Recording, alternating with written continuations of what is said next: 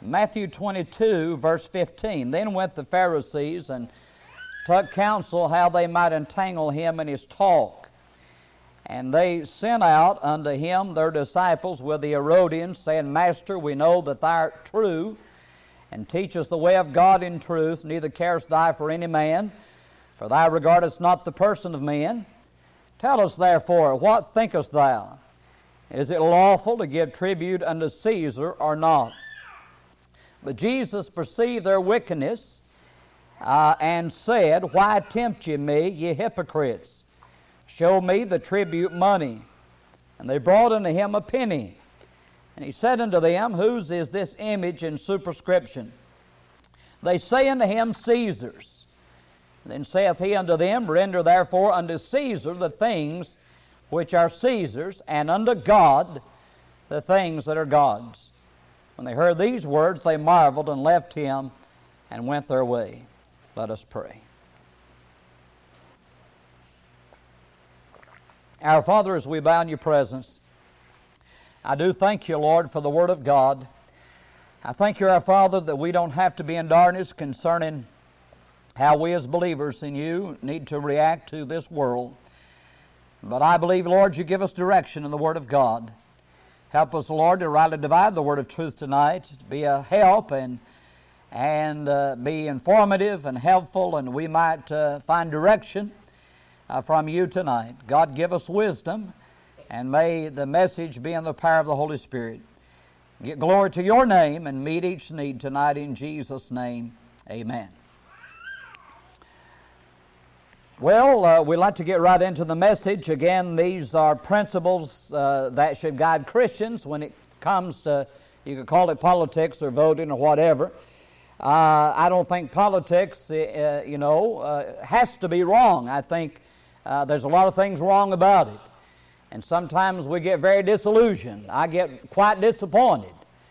you know, and I just believe when you uh, when you make a promise, you ought to keep it. That's just the way I am, I, uh, if, if, it's possible.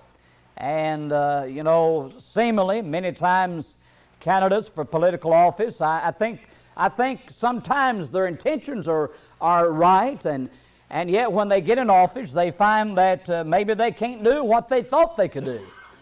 But uh, uh, anyway, be that as it may, uh, these are principles that I think need to direct. First of all, Christians are to be involved in the democratic process of voting. I believe that Christians ought to be involved. And he says here in verse 21, as uh, uh, they're tempting him about paying taxes, really. And I remember uh, a preacher uh, some years ago, uh, you know, came to the wilds. We were having the student convention there, and if I remember right, he had a Christian school and, and approached me on this matter of taxes. And uh, basically said that paying taxes was unconstitutional and uh, that Christians sh- should not pay taxes, and he uh, was not paying taxes and, and was encouraging others not to pay taxes as well. Well, I heard a few years ago that he was in federal penitentiary uh, serving a sentence Jesus said, Render unto Caesar the things that are Caesar's, and unto God the things that are God's. Now, I, like you, uh, am quite disappointed by with uh, how they use the tax money uh, in, in many respects. But I do not believe that it is wrong to pay taxes as such. I do believe it is wrong to, for taxes to be used for abortions and things of this nature. And we ought to do everything we can to change that. In fact, I believe, I believe there's enough Christians uh, in North Carolina. I, I uh, got information uh, just recently uh, how that uh, uh, the abortion funding in North Carolina had, it, it was up in the millions of dollars. taxpayer funded abortions, I think last year the legislature appropriated $50,000. So that's quite an improvement. And I think they ought to go to zero. But, uh, uh, you know, that is certainly a reason for voting to vote for people that will stop funding these uh, wicked and sinful acts uh, such as abortion. So, Uh, I believe that Christians ought to be involved not only uh, as American citizens, but as Christian people to try to influence our country in the right way. And I know that, uh, that things will get worse in spite of all we do. But Jesus says, You're the salt of the earth. You're the light of the world. And I believe we're to still be that. So I believe we're to be involved. Number two, uh, and let's turn to 1 Timothy chapter 2, if you will. We'll be looking at different scripture tonight. Christians are to pray for their governmental leaders. You know, I think it is hypocritical to criticize and talk about a political leader and never pray for them. In fact, I believe it's a sin not to pray for them. The Bible said, Therefore, to him that knoweth to do good and doeth it not, to him it is sin. I must admit, sometimes I find it difficult to pray for a leader that is wicked and, and uh, you know, is a liberal, and uh, especially when it comes to, to morality.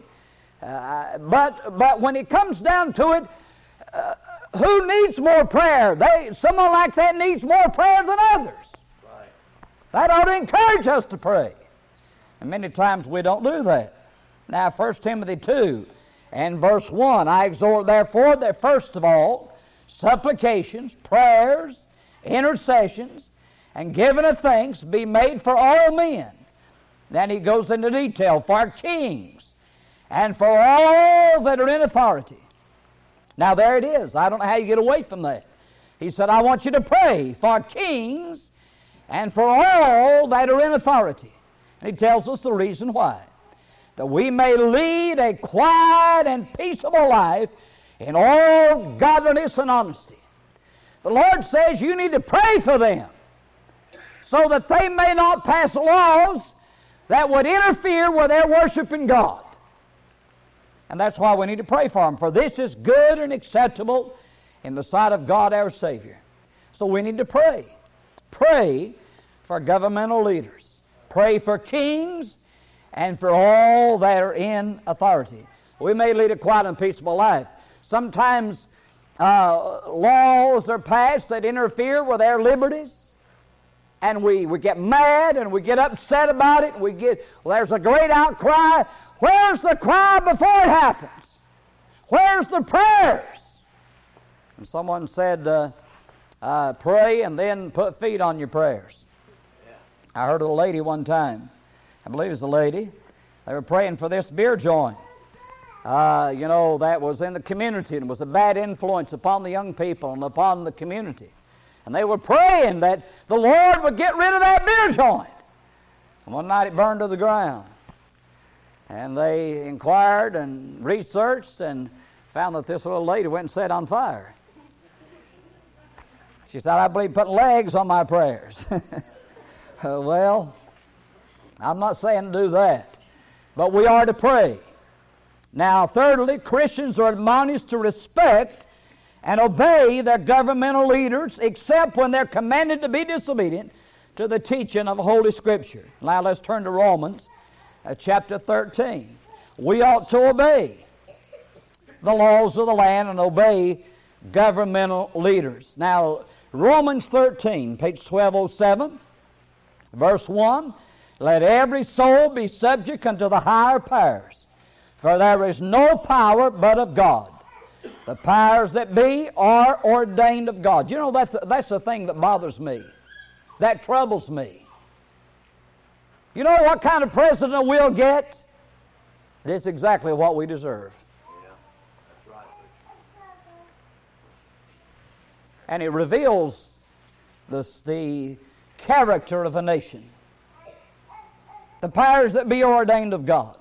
Whosoever therefore resisteth the power resisteth the ordinance of God, and they that resist shall receive to themselves damnation.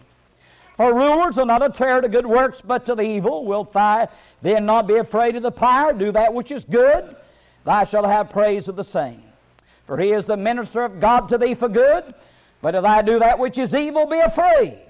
For he beareth not the sword in vain, for he is the minister of God, a revenger to execute wrath upon him that doeth evil. Wherefore, ye must needs be subject, not only for wrath, but also for conscience sake. For for this cause pay ye tribute also, for they are God's ministers, attending continually upon this very thing. Render therefore to all their dues tribute, to whom tribute is due, custom, to whom custom, fear, to whom fear, and honor, to whom honor. So there you have it. We are to obey and submit to governmental authority. And uh, uh, those leaders uh, that uh, are, are uh, appointed or elected to carry out the laws of this country. You know, something that concerns me, of course, our founding fathers, thank God. you know, in their wisdom, and I believe in the, in the fear of God, you know, was able to to uh, write a constitution and a Bill of Rights and, uh, and uh, set up a republic. If it was not for that, I fear that our freedom would already be gone because of some of the ridiculous laws that have been passed. Uh, we are a democracy, but more than that, we are a republic, a democracy. 51% can do anything in a democracy. Right. But not in a republic. 99% of Congress can vote a law in, but if, un, if it's unconstitutional, it's worthless. Or, or 100% can vote it in. And so the Supreme Court judges really are the ones that determine the constitutionality. That's why a president is very important. Because uh, the president appoints the judges, and is it the Senate that has to approve them? Uh, but uh, uh, the, the Constitution basically says what those nine people say it says. And, but that's kept us free, I think, for these years. So, uh, thank God for that, that we have, we have a republic. Uh, one, one wrote, uh, I can't remember his name now, but one of our founding fathers says, You have a republic if you can keep it. And we need to we need to fight with every being that's in us to keep this country a republic. That's right. Because if we don't, the tendency our country is, the direction our country is headed, we are in serious trouble. If we don't keep it a republic. Well, uh, now, uh, we are to obey those in authority, I believe, to a point. And Acts 5.29 says we ought to obey God rather than men. They threaten the disciples and says, we told you you couldn't speak in this name of Jesus anymore. And they chose to disobey governmental authority because in order to obey God, they had to, to disobey governmental authority. I believe we're to obey governmental authority until, until in doing that we would have to disobey God. Then I think that's the point. I disagree with some preachers. You know, some preachers, uh, you know, believe. In fact, John Rice, and I respected him, but I didn't. I didn't agree with John Rice on everything, and I didn't agree with him on tithing, and I didn't agree with him on the on the position that he took that a wife ought to be obedient to her husband regardless. Uh, I don't, I don't, I don't believe that. I believe a wife ought to be submissive to a husband. But if a husband says, "Wife, I want you to get drunk with me," I don't believe she ought to get drunk with him. I believe she ought to obey him unless she has to disobey God in obeying him. And then I think that's where you draw the line, just like here. Okay? Now, fourthly, Christians should elect to office those candidates who will uphold a mirror in their personal lives biblical righteousness. You know, the question arises is character an issue? It's the major issue, in my mind anyway. Because character is what you are. And what you are affects what you do. I think it was uh, uh, Dr. Howard that says uh, we teach a little by what we say. We teach more by what we do. But we teach most by what we are. And character is what we are. And, and it's a sad state of affairs in America when we have reached the state that, in many people's mind, character is not even supposed to be an issue. Yeah. if a person doesn't have character, I wouldn't trust them, you know, as far as I could see them. That's the major issue. Proverbs 14 34 says, Righteousness exalteth a nation, but sin is a reproach to any people. Righteousness exalts a nation. Now, candidates should reflect biblical righteousness in these areas. Number one, the biblical family structure. I believe it ought to be family oriented, and a lot of, uh, you know, a lot's been uh, made of, of uh, uh family rights and and candidates, you know, they pick up on what's popular, and and uh, a lot of times they, uh, it's amazing, you know, they a candidate a few years ago may may, may have been totally against something, but you know, this is the tide of the, uh, the time, so they jump on the wagon and, and whatever's popular with the people, the family issues thing.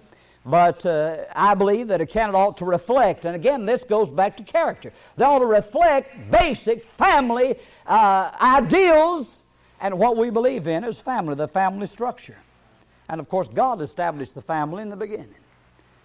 And the Bible says in in uh, Mark 10, verse 6, from the beginning, God made them male and female. Right. And I believe the ought to reflect that. Ought to stand up for the family. Two men are not a family. God does not recognize that. God recognizes it as, as an abomination. That does not reflect God's standard. And so uh, he made them male and female. So the biblical family structure one man, one woman, a family, children that's God's ordained plan from the beginning. That's the way God established it. I believe candidates to reflect that. And I realize a candidate can't cure all the ills of America, but I believe they ought to stand for what's right, don't you? They ought to stand up for what's right. And then, second of all, local churches should be allowed to remain free from governmental interference. I don't think the government's got any business trying to direct the ministry of the church. That's right. And that's been an issue. Of course, I, I guess that, that was the major issue that uh, uh, that got Christians involved. You know, I was taught, and, and it was kind of commonly believed that Christians, uh, that uh, government and church, uh, separation of church and state, and, and Christians really shouldn't be involved and let things go as they, as they will. And, uh, but the government began to stick their dirty hands in, in the church and try to direct the ministry of God. And they says, you can't have a Christian school. We'll throw you in jail. Now, they've been preachers all across this country have been put in jail. You remember uh, Everett Sileven? He spoke here. That's been a long time ago now. And they padlocked his church in Nebraska. You remember when that happened? Who would have thought that would happen in America? And uh, uh, I believe that, uh, uh, that that ought to be an issue. Uh, the Bible says in Acts 20 and verse 28 to feed the church of God which he hath purchased with his own blood. The church belongs to Jesus Christ. Render to Caesar the things that are Caesar's, and unto God the things that are God's. The Lord makes the distinction. And I think the position that leaders take uh, regarding uh, the ministry of the local church is an important issue. Uh, what is your position on that issue? And then Psalm 139, if you'll turn there, please. Psalm 139. The third thing is uh, the sacredness of human life from conception to death. And I believe that life begins at conception. And that is an issue that's going to direct my vote. In fact, that's the major issue. I'll just be honest with you, and I've said it before. If a person favors abortion, I'm against them. I don't care what party they belong to, I'm against them. That's the major issue in my mind. It may not be in your mind, but it is in my mind. Uh, and again, that goes back to what a person is the sacredness of human life from conception to death.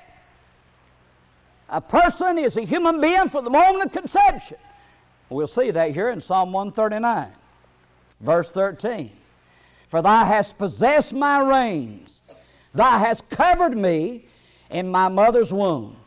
I will praise thee, for I am fearful and wonderfully made. Marvelous are thy works, and that my soul knoweth right well. My substance was not hid from thee when I was made in secret and curiously wrought in the lowest parts of the earth. Talking about the womb. Thine eyes did see my substance, yet being unperfect, and in thy book all my members were written, which in continuance were fashioned when as yet there was none of them. I don't know how under heaven you can read that scripture and, and decide that, a, that an unborn child is not a human being. Right. David here is recognizing God's hand even uh, before birth. And uh, there's a, an illustration in the book of Luke there when uh, the angel Gabriel, you know, announces to Elizabeth there the uh, conception, the birth of John the Baptist, and then she goes to Mary and, and announces the supernatural Holy Ghost conception of Jesus Christ. And Mary goes to visit Elizabeth, her cousin. And at that time, the Elizabeth is six months along with John the Baptist. And when Mary comes in and salutes her, the babe leaps in her womb at the presence of Jesus Christ. Read it and he's probably not over a couple of weeks old conception. Life begins at conception. The Bible is very clear on that. And you read on the law of Moses, I believe it's in the book of Leviticus anyway, where he talks about if a, if a man hurts a woman that's expecting, that if there's any if there's any any danger if, if there's anything comes to the woman or the child the unborn child that's life for life. The law of moses recognized the sacredness of human life. I think you know uh, uh, if a person isn't right there they're, they i wouldn't trust them in other areas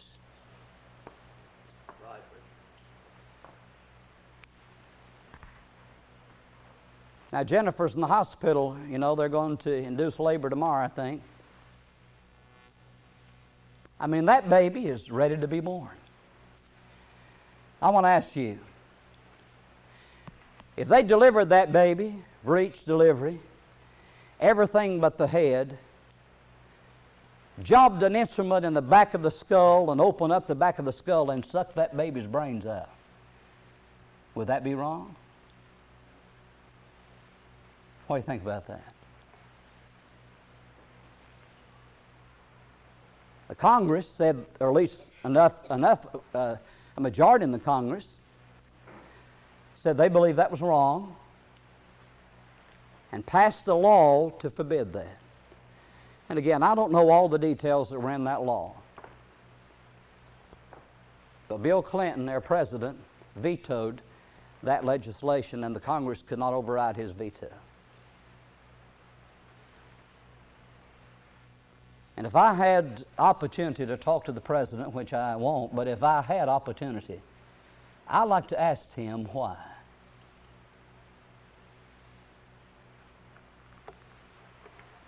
I mean, I, even a person that favors abortion in the early terms, I don't see how anybody could live with that. The sacredness of human life from conception to death. Unless unless there's something there that I don't know about. And this idea, I have heard this idea of the life of the mother. Now you can buy, I don't buy that. Because if the baby is delivered except the head, I don't think the life of the mother is a factor. That's right. Now, how, how could that argument, I don't, I don't think you can use that argument. the sacredness of human life from conception to death. Number four, the work ethic and thrift. 2 Thessalonians 3.10 said, if you don't work, you don't eat. You realize that's the, that's the Bible? And Proverbs 10, I'm not talking about people disabled and aged and sick. I'm not, I'm, and God's not talking about that. He's talking about people that can and won't. Proverbs chapter 10, verse 4 and 5 He becometh poor that dealeth with a slack hand, but the hand of the diligent maketh rich. He that gathereth in summer is a wise son, but he that sleepeth in harvest is a son that causes shame. The work ethic. And, uh, uh, you know, there's, uh, I think the Congress passed a welfare uh, uh, bill, and that's supposed to remedy, uh, and I think the president signed it, which I give him credit for that. And again, I don't know all the details that's involved in that. So, but it's not designed or was not designed to be a way of life that you live your whole life. You do, that's the way you live. It was to help in times of need. So the work ethic.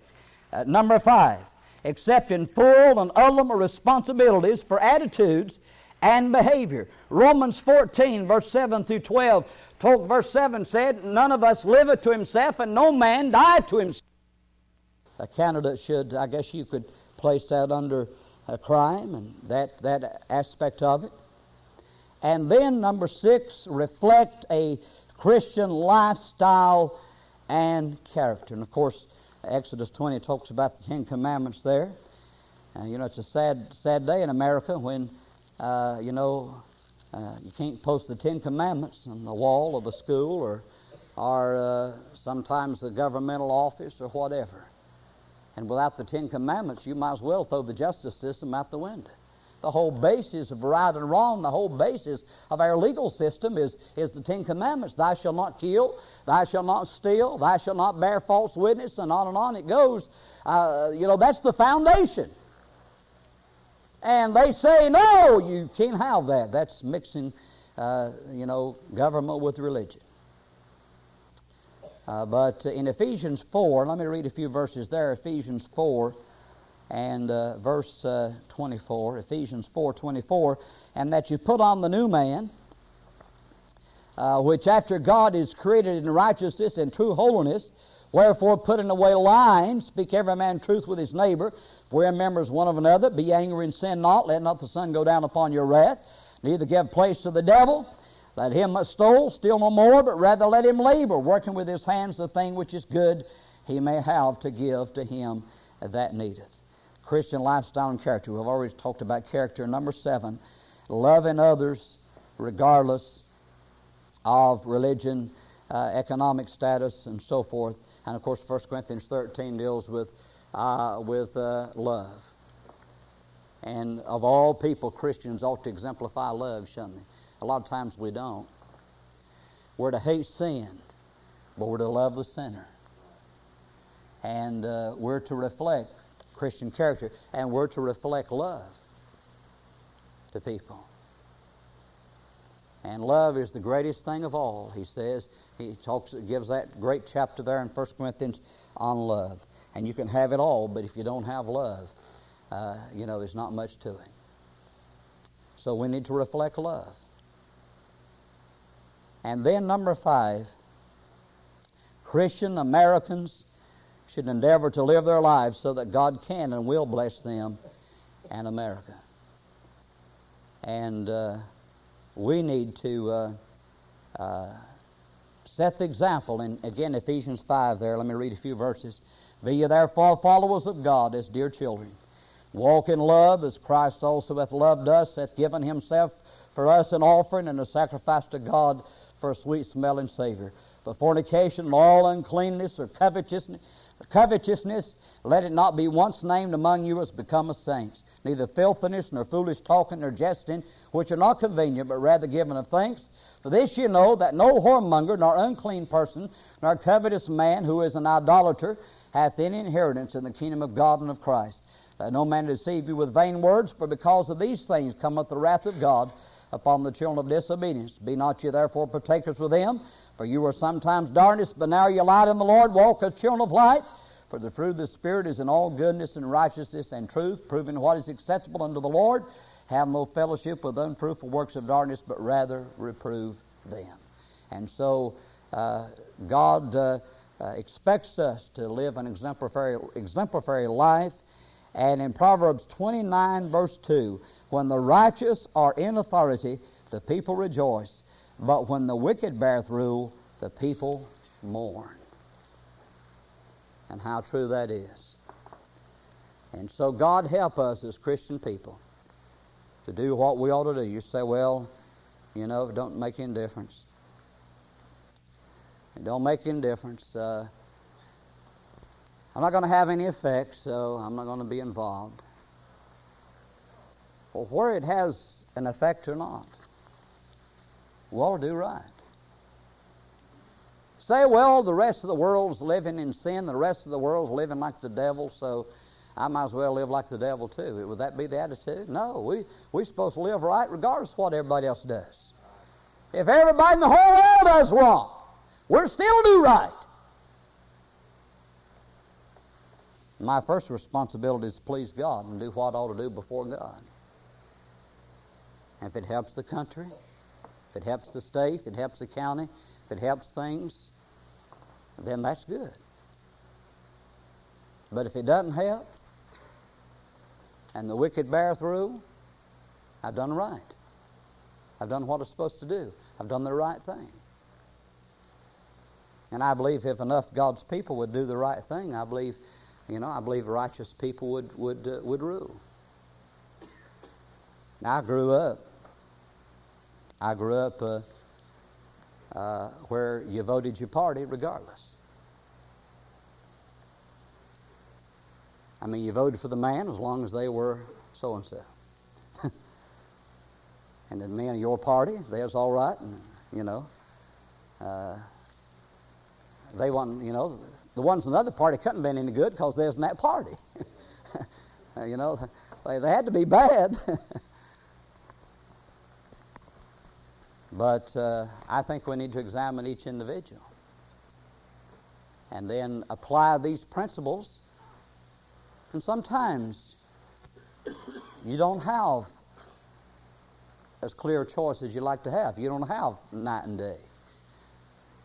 Sometimes you have, you know, this one's bad and this one's not quite as bad. And it's sad that uh, we don't always have the clearest choices that we'd like to have. But I do think we ought to be involved, try to do what's right, as God may lead us. And again, applying biblical principles, asking these biblical things, these biblical questions how does this individual measure up according to the standard that God draws? And then make the choice as best we can using, I think, those, uh, those uh, rules and laws. So these are just some basic things that, uh, that were given here, and I hope they'll help us. Let's bow our heads.